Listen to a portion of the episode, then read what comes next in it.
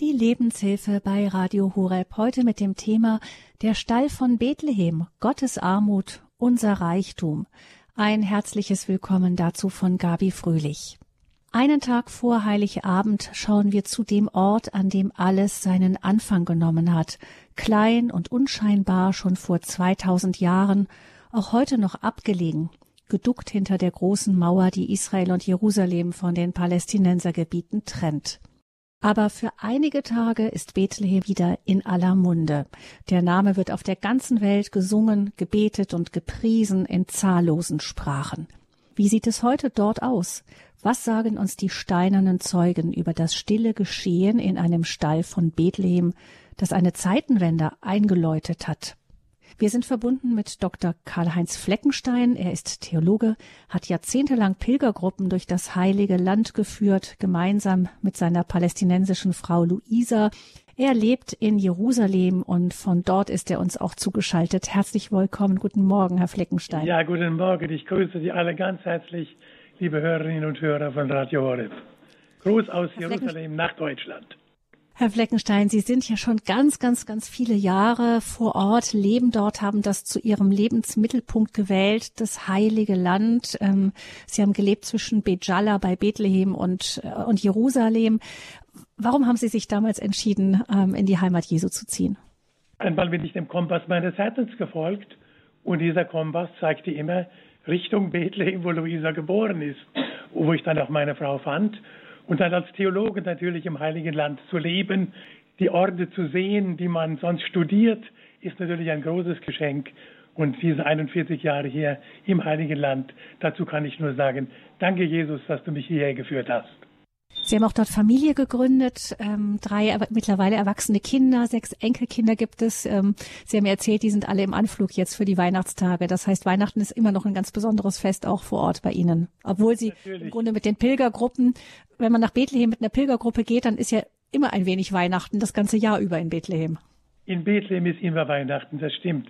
Aber jetzt auch unsere Kinder kommen aus Deutschland, aus, aus, aus Österreich, so sind wir wieder vereint, gerade jetzt in diesen Feiertagen, ein besonderes Geschenk auch. Wie sieht es denn jetzt aktuell in Bethlehem aus? Das ist ja immer in den äh, ganzen politischen Wirren verändert sich auch das Bild ständig. Wie sieht es jetzt gerade dort aus? Ja, Gott sei Dank können die Pilger wieder kommen, denn das Heilige Land war sozusagen verwaist auch jetzt durch, den, durch die Corona-Epidemie. Jetzt sind wieder alle Tore offen die Pilger können nach Bethlehem kommen und das schlägt sich auch nieder. In der Freude der Menschen in Bethlehem steht der große Weihnachtsbaum auf dem Krippenplatz. Konzerte werden dort abgehalten. Es gibt den Weihnachtsmarkt. Also viel Freude herrscht in Bethlehem. Bethlehem ist jetzt auch der Mittelpunkt der Welt in diesen Tagen. Und das macht die Menschen in Bethlehem sehr froh und zuversichtlich. Sie haben ja jahrzehntelang Pilger geführt seit drei Jahren jetzt nicht mehr. Sie sind jetzt vor allem als Autor tätig. Es sind sechs Bücher entstanden zuletzt wieder. Das letzte ist mit Hacke und Schaufel, Jesus auf den Spuren, eine archäologische Zeitreise mit Luisa und Karl-Heinz Fleckenstein. Da haben Sie wohl äh, alles so zusammengetragen, was Sie da auch vor Ort immer ähm, genau für sich auch erforscht und, und gelesen und ähm, erbetet, besucht haben. Ja, wir durften ja auch als Archäologen tätig sein. Wir haben ja hier auch Archäologie studiert mhm. am Bibelinstitut der Franziskaner, durften Emaus ein Stück ans Tageslicht bringen. Und das hat uns natürlich auch bewogen, viele andere Städten jetzt zu zeigen, wie man wirklich auch heute noch auf den Spuren Jesus sich begehen kann, dass man den Alltag zur Zeit Jesu durch die Archäologie neu rekonstruieren kann.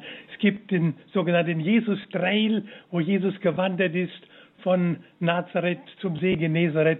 Diesen Weg kann man begehen. Man kann Kapharnaum besuchen und dort in der Synagoge stehen und sitzen und beten, wo Jesus diese berühmte Brotrede gehalten hat. All das kann man im Heiligen Land erleben. Und so ist sozusagen durch die Archäologie kommt uns Jesus viel näher. Und wir können sagen, das Heilige Land ist das fünfte Evangelium. Man kann den See Genezareth überfahren. Wir haben auch schon mal mit einer Gruppe auch einen Sturm erlebt, wo die Menschen wirklich gebetet haben, dass wir wieder heil ans Ufer kamen. All diese Dinge kann man erleben, so wie zur Zeit Jesu. Und das Evangelium rückt einem wirklich ganz nahe. Es wird zur eigenen Erfahrung, wie oft die Gruppen bestätigt haben. Es ist nicht ein verstaubtes Buch vor 2000 Jahren, sondern es wird meine eigene persönliche Erfahrung ja, die, die tückischen Fallwinde von den Golanhöhen, ne, die dann plötzlich über den See Genezareth hereinfallen können. Und ähm, da ist, Sie haben jetzt gerade eben vor allem auch Galiläa erwähnt, eben der Jesus Trail geht durch Galiläa, Kapharnaum liegt dort. Das sind ja so die Orte, die viele so, weil die die steinernen Zeugen noch so so in der freien Landschaft sichtbar sind. Ähm, man hat so wirklich da ganz das Gefühl, ähm, auch das zu sehen, was Jesus damals gesehen hat. Wenn wir jetzt heute speziell auf Bethlehem gucken, da ist das ja anders. Die Stadt hat ihr Bild ja komplett verändert. Auch der Geburtsort ist ganz ganz anders. Und dennoch gibt es da steinerne Zeugen, ähm, anhand derer wir nachvollziehen können, wie das Geschehen damals auch in etwa gelaufen ist. Und diesen steinernen Zeugen möchten wir jetzt gerne gemeinsam ein wenig nachgehen. Und ich dachte, Herr Fleckenstein, wir können einfach anfangen, auch da bei dem, mit dem Ritt, den wir ja auch dann in der Bibel morgen lesen, wie Maria und ähm, Josef, die schwangere Maria sich eben auf den Weg, die haben sich auf den Weg gemacht nach Bethlehem von Nazareth aus und sind jetzt kurz vor der Ankunft. Vielleicht setzen wir da mal ein. Was gibt es da für steinerne Zeugen und was sagen die uns? Ja, wir haben neben den vier Evangelien haben wir auch die sogenannten apokryphen Evangelien. Die spiegeln die Tradition der frühen Christen wider, vor allem der Judenchristen der ersten zwei, drei Jahrhunderte. Und da gibt es das sogenannte Jakobus-Evangelium und davon ist die Rede, dass Maria und Josef auf dem Esel, sie kamen von Nazareth und sie hatten schon Bethlehem im Blick. Und da spürte Maria, dass jetzt die Geburtswehen einsetzten. Und sie sagte zu Josef, Josef, lass mich vom Esel absteigen. Ich spüre, das Kind in mir möchte heraus. Und dann ließ Jesus sie auf einem Felsen, auf einem sogenannten Felsenkuppel Rast machen. Und diese Marienrast, Kathisma-Kirche wurde auch schon verehrt, schon im vierten Jahrhundert wurde eine der ältesten Marienkirchen über diesem Felsen der Marienrast gebaut. Dann war diese Kirche verschollen. Die, durch den Araberansturm, durch den Muslimenansturm ist diese Kirche praktisch dem niedergebrannt worden. Keiner wusste mehr, wo ist diese Kirche. Wir wussten das nur noch aus der Literatur. Und vor 30 Jahren beim Straßenbau, bei Erweiterungen einer Straße, stieß man plötzlich auf Mosaiken, auf Fundamente und siehe da, diese oktagonale Marienkirche kam wieder zum Vorschein mit dem Felsen in der Mitte, der sogenannten Marienrast. Und da wissen wir jetzt, dass Maria also vom, nach dem Apokryphen-Evangelium gerastet hat und dann zogen sie weiter nach Bethlehem.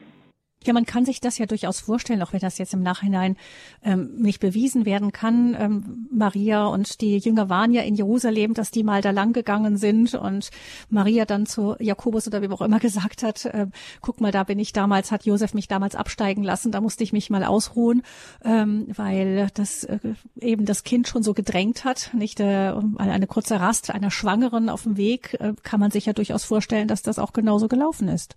Ja, ja, sicher. Wir gehen dann weiter und wir kennen ja aus unserer europäischen Tradition auch die Herbergsuche. Also wir stellen uns das so vor, Bethlehem ist überfüllt, weil alle an den Geburtsort ähm, gehen müssen in ihr, oder ihren Familienstammsitz, um sich da verzeichnen zu lassen bei der großen Volkszählung. Die ist ja auch historisch verbürgt, oder? Das kann man wohl sagen. Ja, es gab tatsächlich verschiedene Volkszählungen und auch im Jahre sieben. Jesus ist ja wohl geboren im Jahre sieben nach Christus gab es eine Volkszählung und das ist die wohl, die auch Lukas erwähnt. Ja, genau. Vielleicht auch noch wichtig, die, die Zeiten, ähm, das mit der Berechnung, das hat man im Nachhinein dann immer wieder korrig, äh, noch korrigiert, dann auf wahrscheinlich kurze paar Jahre später. Ähm, da ist also diese Volkszählung gewesen. Das heißt, man stellt sich vor, dass alle dahin drängen und dann versuchen, Maria und Josef ein Hotel zu finden, sozusagen, um abzusteigen. Aber wenn man vor Ort ist, äh, das ist ja, ist ja nicht ganz genauso gelaufen. Wie war es denn? Ja, diese Herbergsuche, die wir manchmal auch spielen mit den Kindern, die können wir vergessen. Denn der Peter, der Josef und Maria sind ganz gezielt wohl zu dem Haus des Josef gegangen, zu der Verwandten des Josef. Denn Josef stammte ja aus Bethlehem, er hatte dort Verwandten. Und diese Leute hatten ein Gästehaus, wie es heute doch in manchen kleinen Dörfern der Fall ist, dass es ein Gästehaus gibt. Und in diesem Gästehaus, wo jeder sagen konnte, auch ich gehöre zu dieser Sippe, auch ich möchte da übernachten, das war überfüllt, das Gästehaus der Sippe des, des, von David, des Josef. Und nun, er sah, hier kann Maria das Kind unmöglich zur Welt bringen und in seinem Feingefühl geht er nach unten, denn viele dieser Gästehäuser sind heute noch über eine Grotte gebaut und in dieser Grotte befinden sich die Tiere, ist der Stall der Familie. Und der Josef mit dem Feingefühl sagt dann zu Maria, gehen wir nach unten und sie gehen unten in diese Grotte, die auch warm ist, ist ja gewärmt auch durch diese Tiere, die dort leben und da kommt Jesus zur Welt. Gibt es denn auch für diese Geschichte noch so Zeugen, steinerne Zeugen aus dieser Zeit? Ja, wie wenn wir heute die Grotte besichtigen oder hinabsteigen und dort beten wollen in der Geburtsgrotte, in der Geburtskirche, Dort sind auch noch Reste von diesem Trog erhalten, von einem Steinfuttertrog, wo wohl Maria das Kind hineingelegt hat. Also wir, die Grotte existiert tatsächlich und sie ist bezeugt schon in der Frühzeit der Kirche. Schon Justin der Märtyrer, schon im zweiten Jahrhundert spricht davon, dass Jesus in dieser Grotte geboren wurde. Dann Eusebius, der Kirchengeschichtler, spricht davon und jeder, der davon wissen will, dem wird gesagt, auch von Nichtchristen, dort in dieser Grotte ist Jesus, der, den die Christen Messias nennen, zur Welt gekommen. Also wir haben viele frühchristliche Zeugen, die auf diese Grotte hinweisen, sodass wir also keinen Zweifel haben, es ist tatsächlich die Geburtsgrotte. Es gibt ja auch in einem Dorf nicht weit von Jerusalem entfernt auch noch ein Haus, das auch gezeigt wird den Pilgern in dem, bei dem man sich so ein bisschen vorstellen kann, wie das damals ausgesehen hat. Ja, das ist ein sogenanntes Pilgerhaus.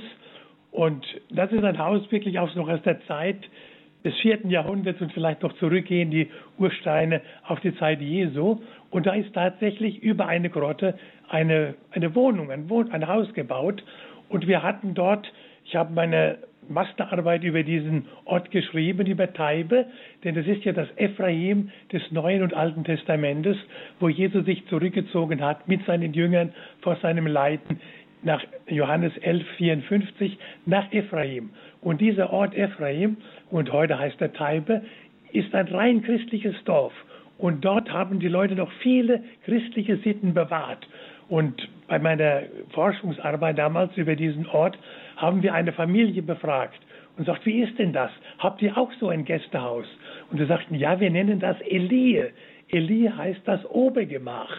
Und im griechischen Text bei Lukas, wo kein Platz in der Herberge war, ist auch Katalima genannt, das Obergemach. Es war kein Platz im Obergemach. Und dann sagte dieser Mann, wenn wir Gäste haben, die kommen aus Jerusalem, vielleicht mit seinem Esel, mit einem Auto oder wie immer auch, oder mit dem Pferd, dann können die nicht bei uns übernachten. Denn unser Obergemach, also unser Haus, unsere Wohnung ist hier nur aus einem Raum. Deshalb haben wir das Gästehaus. Haben wir dieses Obergemach und da kann der Gast übernachten und unten im Stall kann er sein Reittier einstellen und er wird versorgt jeden Tag von jemand anderes aus der Sippe. Also das ist heute noch gang, und gäbe in diesem Ort Taibe, in dem Ephraim der Bibel. Das heißt, dort könnten wir noch ein bisschen deutlicher sehen, wie das damals in etwa ausgesehen haben mag mit diesem Obergemach und dem, und dem Stall darunter, mit der Grotte, mit dem Stall. Gehen wir jetzt zu dem Ort wieder zurück, wo Jesus geboren wurde, Bethlehem. Sie haben eben gesagt, da gibt es ähm, ganz viele ähm, schriftliche Zeugen, die aus der frühesten Zeit, die auf diesen Ort hinweisen. Also das gilt als archäologisch sehr gesichert, dass der Ort wirklich der Ort ist, von dem die Bibel spricht. Und es gibt dazu, das ist im Heiligen Land ja auch immer wieder faszinierend, Sie haben es gesagt, es gibt Überlieferungen und hinterher wird etwas entdeckt und das zeigt dann wieder, das ist wirklich der Ort, an dem das passiert ist. Ähm, es gibt immer wieder Zeug, äh, steinerne Zeugen, die im Nachhinein ausgegraben werden und dann bestätigen die biblische Überlieferung. Also wir sind jetzt in Bethlehem in dieser, in dieser Grotte und über dieser Grotte steht heute die Geburtskirche. Ist ja auch, Herr Fleckenstein, mit auch ein Hinweis darauf, dass der Ort echt ist, dass diese Kirche überhaupt da steht.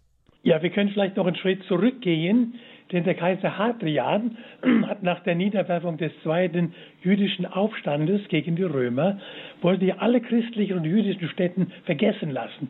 Und was hat er gemacht? Über der über dem Grab Jesu hat er einen Venus, einen Jupitertempel errichten lassen. Über dem Golgatha-Felsen hat er eine Venusstatue aufstellen lassen. Und über der Grotte der Geburt hat er einen Adonis-Tempel errichten lassen, einen sogenannten Adonisheim, wo die Wiedergeburt der Natur verehrt wird.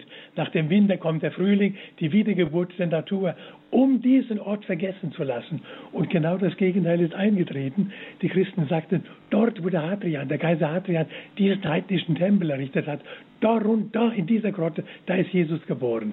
So brauchte dann Kaiser Konstantin eigentlich nur noch diesen Tempel abreißen nach dem Konzil von Nicea 325 und hat dann diese Kirche darüber gebaut, diese wunderschöne byzantinische Kirche, die auch beschrieben wird von der Pilgerin Egeria im vierten Jahrhundert, wo sie sagte, sie haben da eine wunderbare Gold, die, eine goldene Krippe errichtet und Wandbehänge und wunderschönen Mosaiken. Also diese Kirche wird da beschrieben.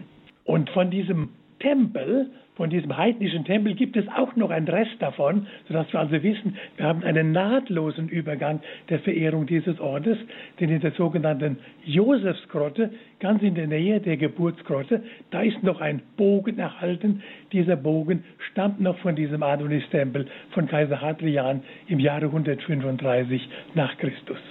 Ist ja auch spannend, dass ähm, Kaiser Hadrian versucht hat, eben ähm, so diesen Geburtskult der Christen mit einem anderen Wiedergeburtskult sozusagen zu überlagern und dann vielleicht da, dem dadurch die Wurzel zu entreißen, aber das ist anscheinend überhaupt gar nicht gelungen. Ja, kann man wohl sagen, dass was das Böse eigentlich im Sinne hatte, hat Gott zum Besten gewandt. Gerade dadurch wurde er unterhalten und die Erinnerung daran. Also drei Jahrhunderte später ungefähr ähm, wird der Tempel geschleift und dann die ge große Geburtskirche, die erste große Geburtskirche von Kaiser Konstantin darüber gebaut. Was ist denn davon noch erhalten? Ja, von der konstantinischen Kirche ist vor allem sind auch die wunderschönen Mosaiken erhalten. Bodenmosaiken, die also auch für christliche Symbole darstellen, wie Ich düs, Fisch, das Wort Fisch, das ja die Anfangsbuchstaben stehen ja dann für Jesus Christus, Gottes Sohn, Retter. Und ein, noch vor dem Kreuz war dieses Symbol ein Geheimsymbol der Christen, wo ein Fisch irgendwo an einem Haus angebracht wurde, ein Fischsymbol. Da wusste man, da ist ein Christ. Heute haben wir das ja heute auch in den, in den Autos. Ich habe auch in unserem Auto dieses Fischsymbol, einfach zu zeigen, ich bin einer von euch, ich bin ein Christ, gehöre zu Jesus. Und noch viele andere sehr schöne Symbole sind in diesem Mosaikboden erhalten und er wurde jetzt restauriert. Die Kirche wurde restauriert, die Mosaiken sind wieder in ihrem alten, schönen Glanz erhalten. Auch an den Wänden, die Kreuzfahrer brachten auch Mosaiken dar, Szenen aus dem Leben Jesu. Der, der, der Palmsonntag sozusagen wird dargestellt, der erste Palmsonntag, dann Thomas, der seine Hand in die Seitenwunde Jesu legt. Diese Mosaiken waren alle verrußt durch den Kerzenruß der Jahrhunderte und Jahrtausende und die sind jetzt wieder zu ihrem ursprünglichen Glanz äh, gekommen. Also die Kirche hat wieder etwas von der konstantinischen Schönheit zurückbekommen. Ja, ist eine äh, wunderschöne Kirche, die auch so den die ostkirchliche Atmosphäre strahlt. Es ist ja sozusagen wie auch die, die Grabeskirche oder die Auferstehungskirche, ist das ja auch so eine Art Kirchen-WG. Da sind ja viele verschiedene Kirchen an der Geburtskirche auch präsent. Da sind verschiedene Konfessionen und es ist ja auch das Schöne, unter einem Dach verehrt man den einen gemeinsamen Herrn. Es gab manchmal Schwierigkeiten in der Vergangenheit, dass man irgendwelche Eifersüchteleien da waren. Aber jetzt hat man auch eine Kommission, wo man Fragen miteinander klärt, sodass also auch das ein Zeugnis ist für die Christen und für die Umwelt, für die jüdische und muslimische Umwelt. Wir sind eins. Viele Mosaiksteinchen sozusagen bilden ein einziges Bild, das Bild Jesu, die Ikone Jesu, die wir ja zu leben versuchen.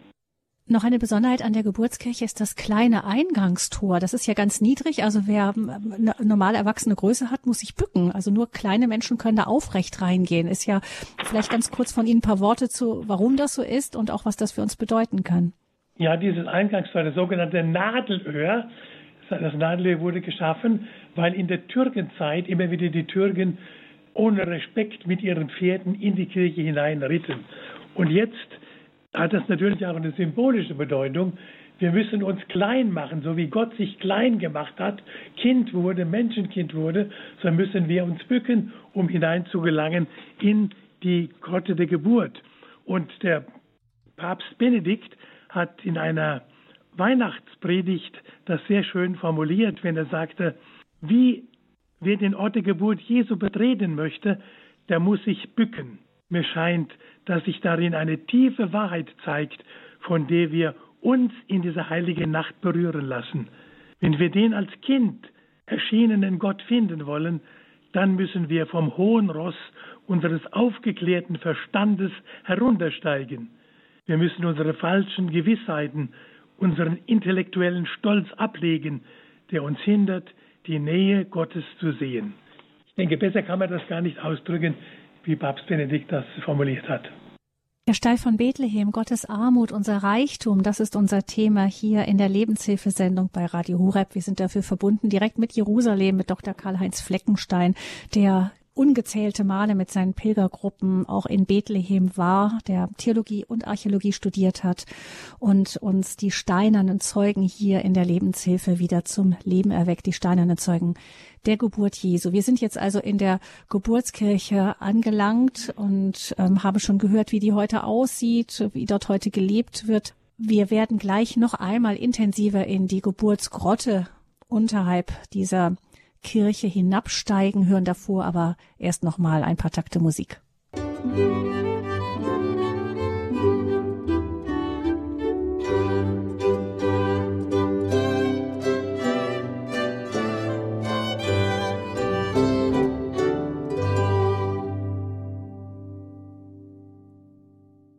Einen Tag vor Heiligabend sind wir verbunden mit Jerusalem in unmittelbarer Nachbarschaft zu Bethlehem. Ist uns Dr. Karl-Heinz Fleckenstein zugeschaltet. Er ist Autor und hat jahrzehntelang Pilger durchs Heilige Land geführt als Theologe und auch als Archäologe. Und er weckt für uns, erweckt für uns die steinernen Zeugen der Geburt Jesu wieder zum Leben. Denn diese steinernen Zeugen haben auch eine tiefe geistliche Botschaft für uns, unter anderem, dass eben dieses kleine Türchen, das Eingangsportal zur Geburtsbasilika so klein ist, dass man sich bücken muss. Nicht, dass man, wie Papst Benedikt ähm, gesagt hat, wurde eben zitiert, man muss sich ganz klein machen, um das Kind zu empfangen. Wenn Sie, liebe Hörerinnen und Hörer, sich mit Ihren Fragen an dieser Sendung beteiligen möchten oder vielleicht waren Sie auch selbst schon im Heiligen Land und möchten uns erzählen, was Sie in Bethlehem erlebt haben, jetzt diesmal wirklich besonders Bethlehem im Blick habend, dann können Sie uns sehr gerne anrufen, hier auch in dieser Sendung unter der 089 517 008 008 sind wir für Sie erreichbar hier in der Lebenshilfe bei Radio Horeb? 089 517 008 008. Das ist die Nummer für Ihre Fragen an Karl-Heinz Fleckenstein. Herr Fleckenstein, wir sind jetzt eben in nochmal die Geburtsbasilika hineingegangen und man geht dann vor und bis zu dem Altarraum vorne und da unten drunter in der Krypta finden wir die äh, Stelle der Geburt Jesu und die Stelle, die, wo jetzt auch noch gezeigt wird, die, ähm, die Krippe, die steinerne Trog, von dem Sie eben schon gesprochen haben. Gucken wir aber erstmal auf den berühmten doch, würde ich sagen, Geburtsstern. Das ist ja das, was wir von der Geburt Jesu vor allem sehen. Da gibt es so einen Stern. Was hat es da mit dem auf sich? Ja, dieser Stern hat 14 Zacken und möchte einfach daran erinnern, an die 14 Generationen von der babylonischen Gefangenschaft bis zur Geburt Jesu. Aber gleichzeitig möchte er auch erinnern an die 14 Kreuzwegstationen.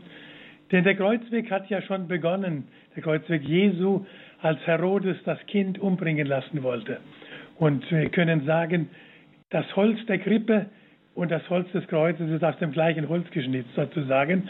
Also so hat dieser Stern schon eine große Bedeutung. Er möchte einfach symbolisieren und zeigen, hier ist Gott Mensch geworden, sodass das Menschenkind Gottes Kind werden kann. Und so sagt die Botschaft von Bethlehem uns heute sehr deutlich, dass Frieden nur gemäß der Schöpfungsordnung möglich ist.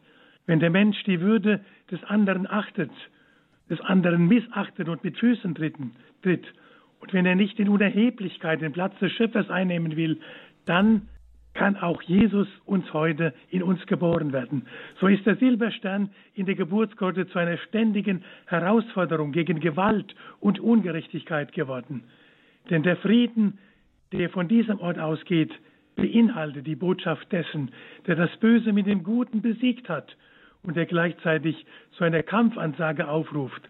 Kampf gegen den eigenen Egoismus, gegen Resignation und Gleichgültigkeit, weil der Friedensstifter schon jetzt auf diese Erde gekommen ist. Und das sagt uns dieser silberne Stern in der Grotte von Bethlehem.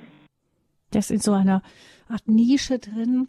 Und davor stehen dann auch die langen Schlangen der Pilger in den Hochzeiten der Pilger, die dann eben diesen Stern, die mit dem Stern die, den Ort der Geburt Jesu verehren. Weiß man von wo der Stern kommt, wer den dahin getan hat, woher die Überlieferung kommt, dass das genau die Stelle sein soll? Ja, von der Stelle, der Stern ist so ein, ein Geschenk im 18. Jahrhundert von Christen, von, ich glaube von russischen Christen. Und wurde immer, dort wurde ihm einfach die Stelle verehrt, wo Jesus geboren wurde. Mehr kann man nicht dazu sagen. Es ist ein Stück auch Tradition damit verbunden. Es ist auch interessant, dass der Kaiser, der Kaiser Justinian im 6. Jahrhundert die Grotte etwas umgebaut hat oder etwas vergrößert und ausgebaut hat, und zwar mit zwei Eingängen. Und diese Eingänge haben die Form eines Kindes, also offene Arme eines Kindes. Die Apsis in der Grotte ist sozusagen wie der Kopf und die beiden Eingänge sind die offenen Arme von Jesus, symbolisieren die offenen Arme von Jesus, der sozusagen in der Grotte willkommen heißt.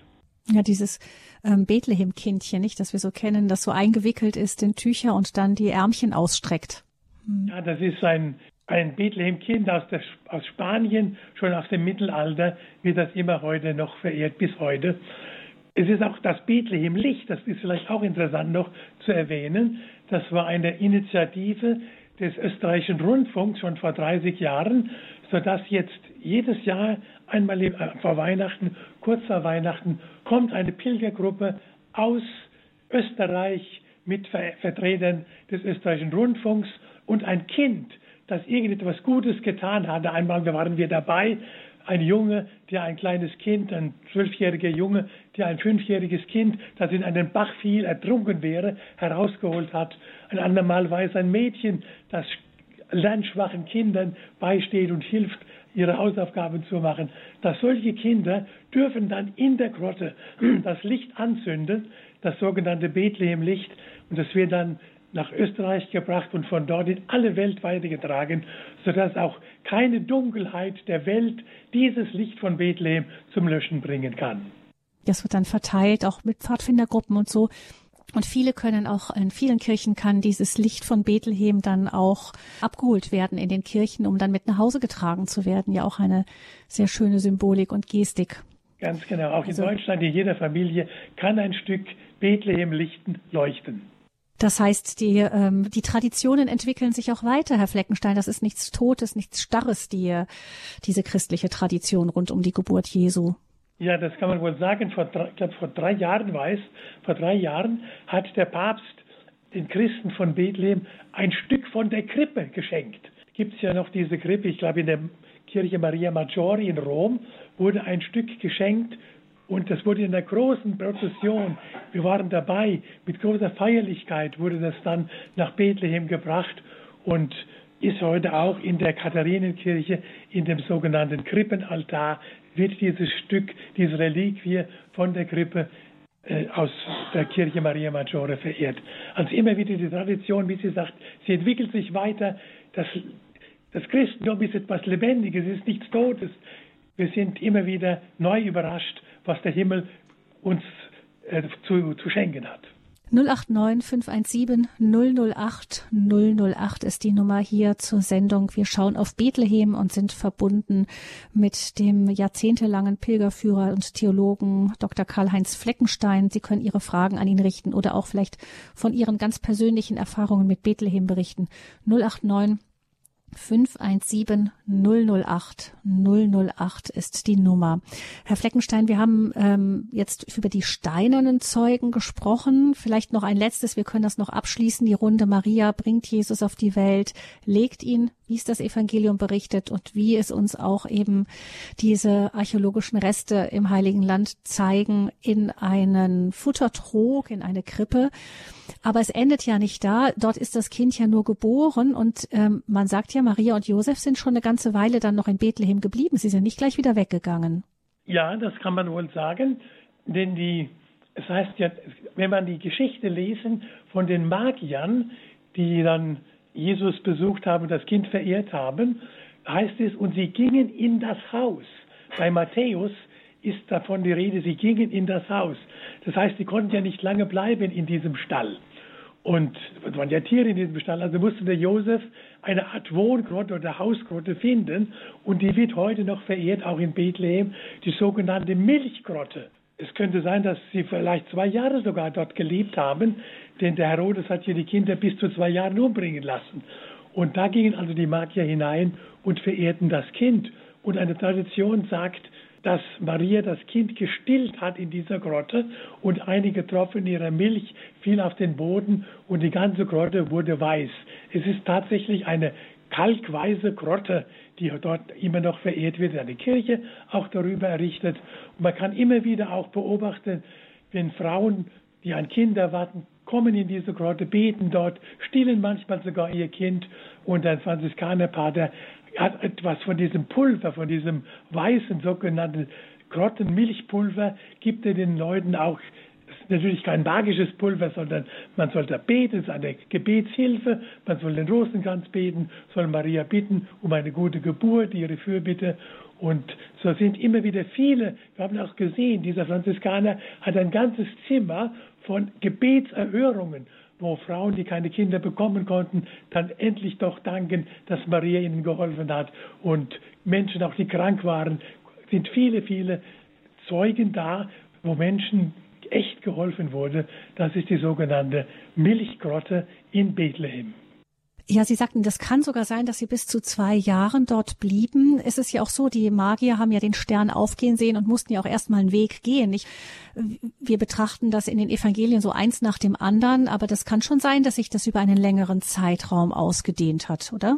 Das kann man ohne weiteres annehmen, ja. Und die Magier, das waren ja jetzt die Vertreter des Heidentums sozusagen und dann die Hirten, sollten wir auch nicht vergessen, das waren die Vertreter des auserwählten Volkes, die Vertreter des Judentums. Und das ist interessant auch, diese Hirten fasziniert mich immer wieder, wenn ich an sie denke. Sie hatten ein offenes Herz. Sie hatten nicht den Wohlstandsschmalz in ihren Ohren, sie hörten auf die Botschaft der Engel. Und sie waren bereit, ihre Hirten zurückzulassen, dass vielleicht wilde Tiere kommen und diese Tiere schlagen ihre Schafe oder dass vielleicht Räuber kommen. Sie waren bereit, auf die Botschaft des Engels zu hören und sie kommen und sie finden das Kind und sie verehren es und sie kehren zurück. Es ist der gleiche Alltag, der gleiche schwierige, mühsame Alltag, aber ihr Herz ist verändert. Sie kehren zurück als veränderte Menschen. Und ich denke, das sind die Hirten auch ein Stück Vorbild für uns. Während der Herodes hat ja auch davon gehört. Ihm wurde auch die, die Schriftgelehrten sagten ihm ja, ja, Bethlehem, das ist die Stadt, da soll der der Retter geboren werden und er bekommt Angst. Er bekommt Angst und lässt die Kinder umbringen. Also er ist nicht bereit, sein, sein Leben zu ändern, sich auf den Weg zu machen und auch diesen Messias anzubeten, sondern er, er bangt um seinen, um seinen Thron, um seinen Stuhl und hat diese Wut und diese Rachegelüste, das Kind und alle Kinder von Bethlehem umbringen zu lassen. Das ist der große Unterschied. Also die Botschaft erreicht die Armen, die offen sind auch für diese Botschaft an den Rändern von Bethlehem. Und da wird ja auch heute auch da wieder, es gibt eine Stelle, die verehrt wird als die Hirtenfelder. Es gibt diese sogenannten Hirtenfelder und es wurde sogar schon mal auch eine Kirche gebaut, schon im vierten Jahrhundert. Und Pater Bagatti, unser Professor, unser Archäologieprofessor, sagte immer wieder, wenn im vierten Jahrhundert schon eine Kirche gebaut wird und dieser Ort sozusagen festgemacht wird, durch ein Gotteshaus, dann ist die mündliche Tradition viel, viel älter. So dürfen wir also auch annehmen, dass in dieser Gegend hier unmittelbar vor Bethlehem. Dieses, diese Stadt heißt Bezahur. Bezahur, schon der Name steckt da drin. Bezahur heißt Haus des Hirten, Haus des Wächters. Das haben wir also auch hier schon die mündliche Tradition, die zurückgeht auf die ursprüngliche Zeit der Geburt Jesu.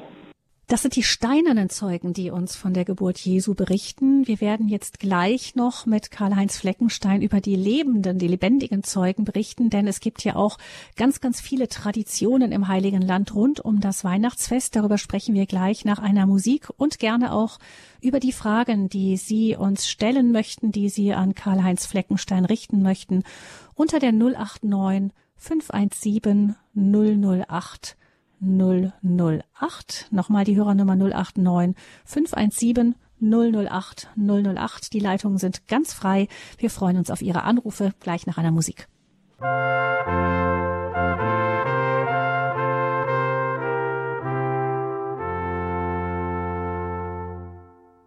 Sie hören Radio Horeb, Ihre christliche Stimme in Deutschland. Wir schauen hier in der Lebenshilfe nach Bethlehem an den Ort des Geschehens. Einen Tag vor Heiligabend schauen wir dorthin, wo die Steinernen uns zeugen, zeugen uns ein ganz lebendiges Bild von der Geburt Jesu überliefern. Man muss sie allerdings lesen können und das tut für uns Karl-Heinz Fleckenstein, der vor Ort Archäologie studiert hat, Theologe ist und jahrzehntelang mit Pilgern kreuz und quer durch das Heilige Land unterwegs war mit seiner palästinensischen Frau Luisa. 089 517 008 008 ist Ihre Nummer zu dieser Sendung und ich möchte jetzt die ersten Hörer gerne begrüßen, bevor wir dann noch ein bisschen mehr auf die lebendigen Steine im Heiligen Land schauen. Ich grüße Frau Scholz, die uns aus München anruft. Einen herzlichen guten Morgen. Ja, herzlichen guten Morgen, Frau Fröhlich. Äh, halt, ich habe das Tütü gehört. Alles in Ordnung? Oh, da ruft mich gerade. Wir hören Sie, vielleicht ruft bei Ihnen parallel jemand an. Wir ignorieren ja. das jetzt einfach. Ich, ignoriere das, nur das Tütüte, das. Aber es ist gleich vorbei. Wird schon aufhören. Hm? Genau. Ja, jetzt hört es auf.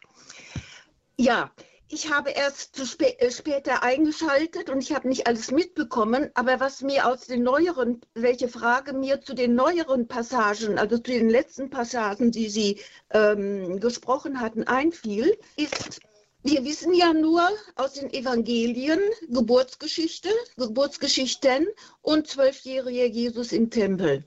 Und ähm, nun heißt es in den Evangelien, und sie breiteten das Wort aus. Und ich habe mich so oft im Leben gefragt, ja, wenn die Hirten doch das Wort ausbreiteten, warum weiß man dann so wenig zwischen den Geburtsgeschichten und dem zwölfjährigen Jesus im Tempel? Ich habe zwar mal früher in Apokryphen ähm, was gelesen, dass das so und so gesehen wurde, aber ich weiß das jetzt nicht mehr genau.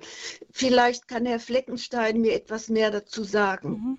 Ja, ja genau. Es kommt noch die Flucht nach Ägypten, ne? die ist auch ja. überliefert, aber äh, Herr Fleckenstein, ja genau. Geburtsgeschichte, das meine ich. Das ist ja noch Geburt. Ja, also, also die, genau, wann kommen sie zurück aus Ägypten und so weiter. Genau. Herr Fleckenstein, das ist eine Frage. Breiten das, breiten das Wort aus. Ganz sicherlich haben die, die Hirten nicht geschwiegen. Sie mussten das weitergeben. Sie waren die ersten Zeugen für ihre Mitmenschen, für die Juden in ihrer Umgebung.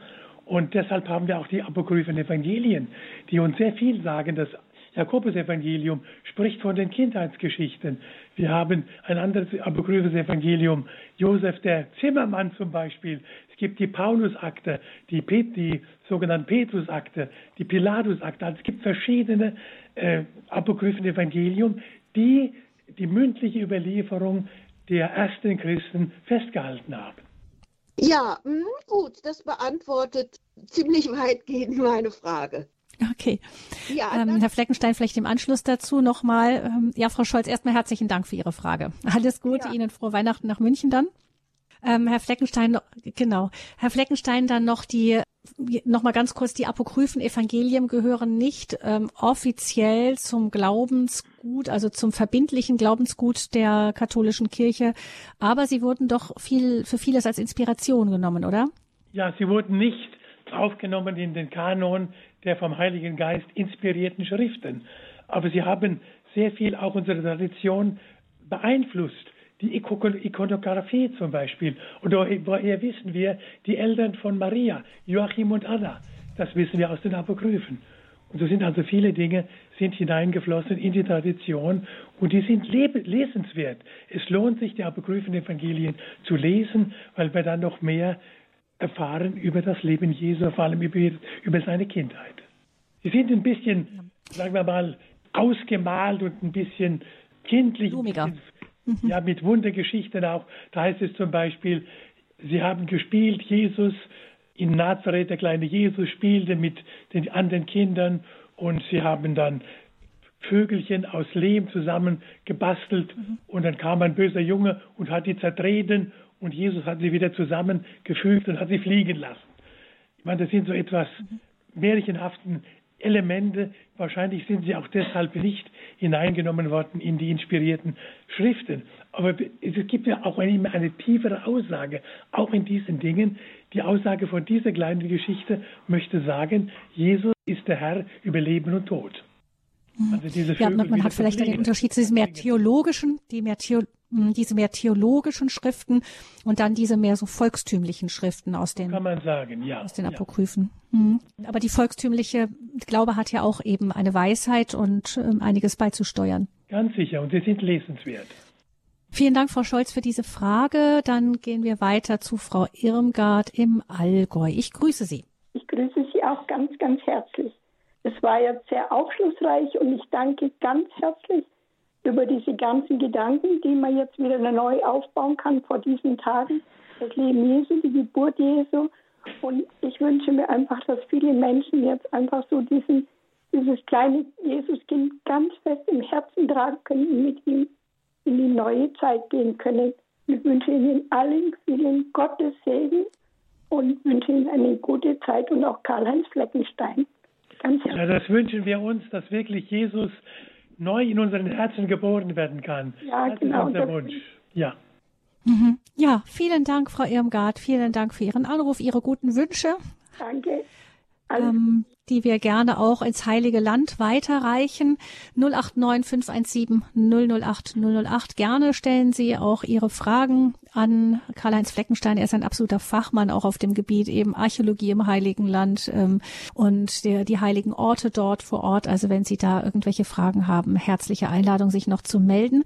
Wir schauen jetzt erstmal, Herr Fleckenstein, auf die lebendigen Steine im Heiligen Land, die ja auch wichtig sind, die unter, die seit Jahrzehnten in einer ganz, ganz, ganz schwierigen, seit Jahrhunderten im Grunde in einer ganz schwierigen Situation sich befinden, eben eine kleine Minderheitensituation im Moment, gerade in Bethlehem durch diese erschwerten Ausreisebedingungen und so weiter im Grunde eingesperrt in, in, in, einem, in der Stadt oder abgesperrt, um es genau präzise zu sagen, von wesentlichen Teilen oft ihrer Familie, ihres Lebens in Jerusalem und so weiter.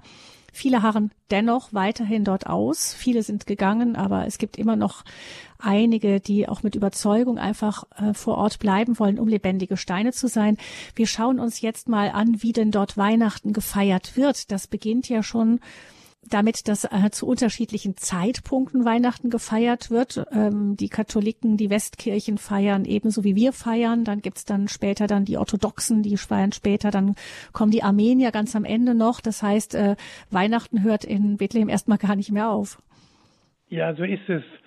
Der Patriarch, der kommt also dann morgen schon am Vormittag, kommt er mit, mit seinen Mitarbeitern nach Bethlehem. Es wird die Mauer sogar geöffnet.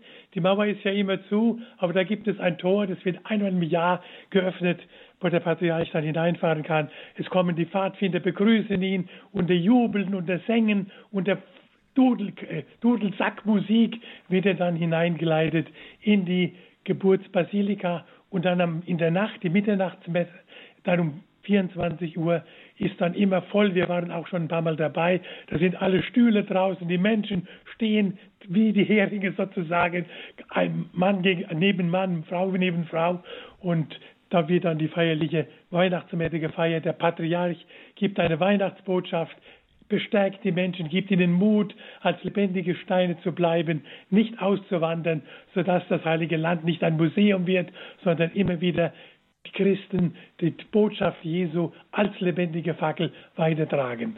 Das ist also ein ganz wichtiger Aspekt. Und noch vorher, noch zwei, drei Stunden vorher, wandern die Mönche von der Dormitia-Abtei, die Benediktinermönche, mit ihren Freunden wandern von Jerusalem diese zwölf Kilometer nach Bethlehem zur Geburtsbasilika und legen in der Grotte eine Buchrolle ab.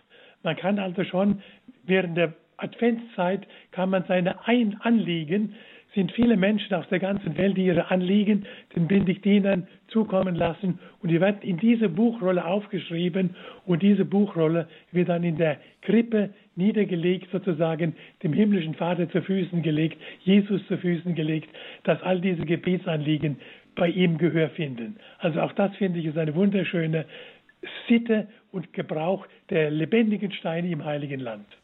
Also auch eine neuere Tradition, so wie das Licht von Bethlehem auch. Noch ein Blick ähm, an einen anderen Ort. Also es gibt die großen zentralen Feiern mit diesen Pfadfindern. Sie haben schon gesagt, Dudelsäcke, Trommeln. Das ist ja eine ganz andere Atmosphäre als das, was wir so rund um Weihnachten gewöhnt sind. Nicht? Man merkt schon, das ist eine andere Kultur. So kann man sagen, ja, ja.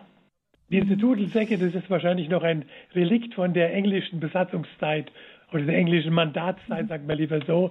Da hat man ja Dudelsäcke eingeführt und das ist wohl geblieben. Ähm, noch ein kurzer Blick auch auf den anderen Ort, bevor wir zu der nächsten Hörerin kommen. Ähm, es gibt ja noch die Hirtenfelder, von denen haben wir gesprochen. Also wer nicht mehr in die große, dicht gestopfte Geburtsbasilika passt oder diese sehr, sehr lange Zeremonie, für den das auch irgendwie in, mitten in der Nacht schwierig ist, weil vielleicht Familie da ist oder so. Es gibt ja eben noch die Hirtenfelder und da ist Weihnachten ja auch ganz besonders. Ja, und ich möchte noch einen anderen Ort erwähnen, der also auch ganz wichtig ist mit Weihnachten. Wir alle kennen ja den heiligen Nikolaus.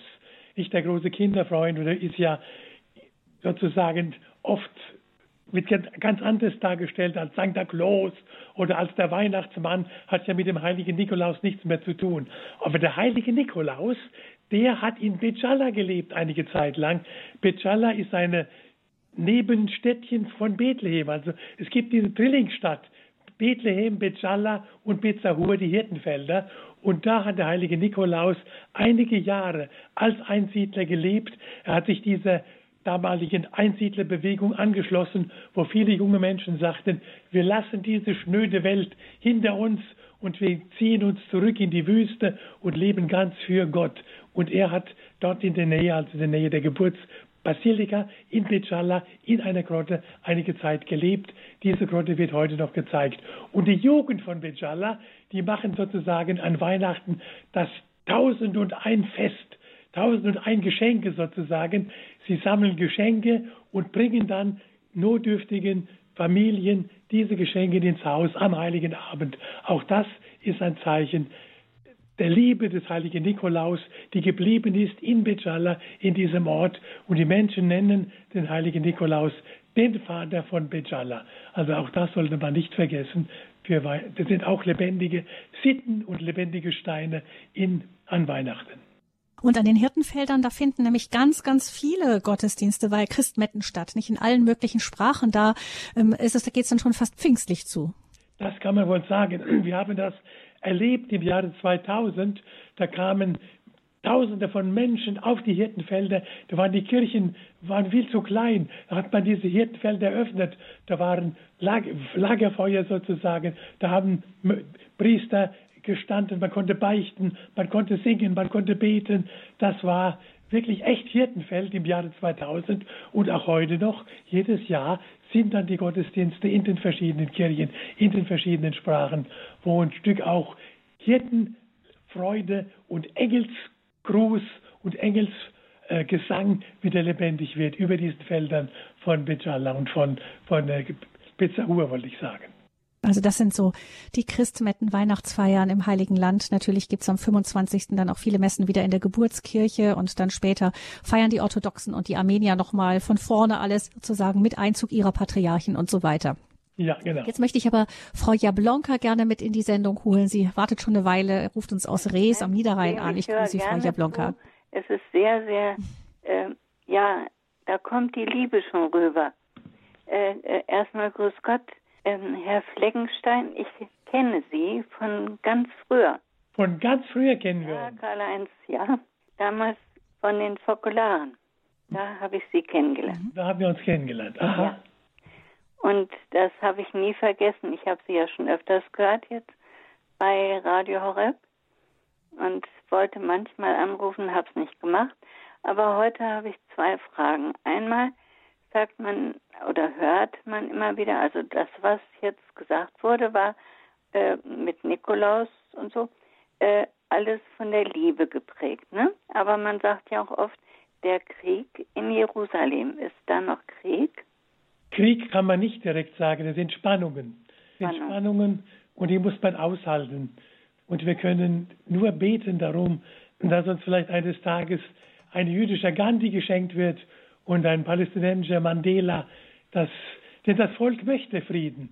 Die einfachen Leute möchten Frieden haben, möchten miteinander aufeinander zugehen. Wir sehen das in der Straßenbahn. Da sind Muslime, da sind Christen, da sind Juden zusammen. Wenn jemand in Not ist, da hilft man sich gegenseitig.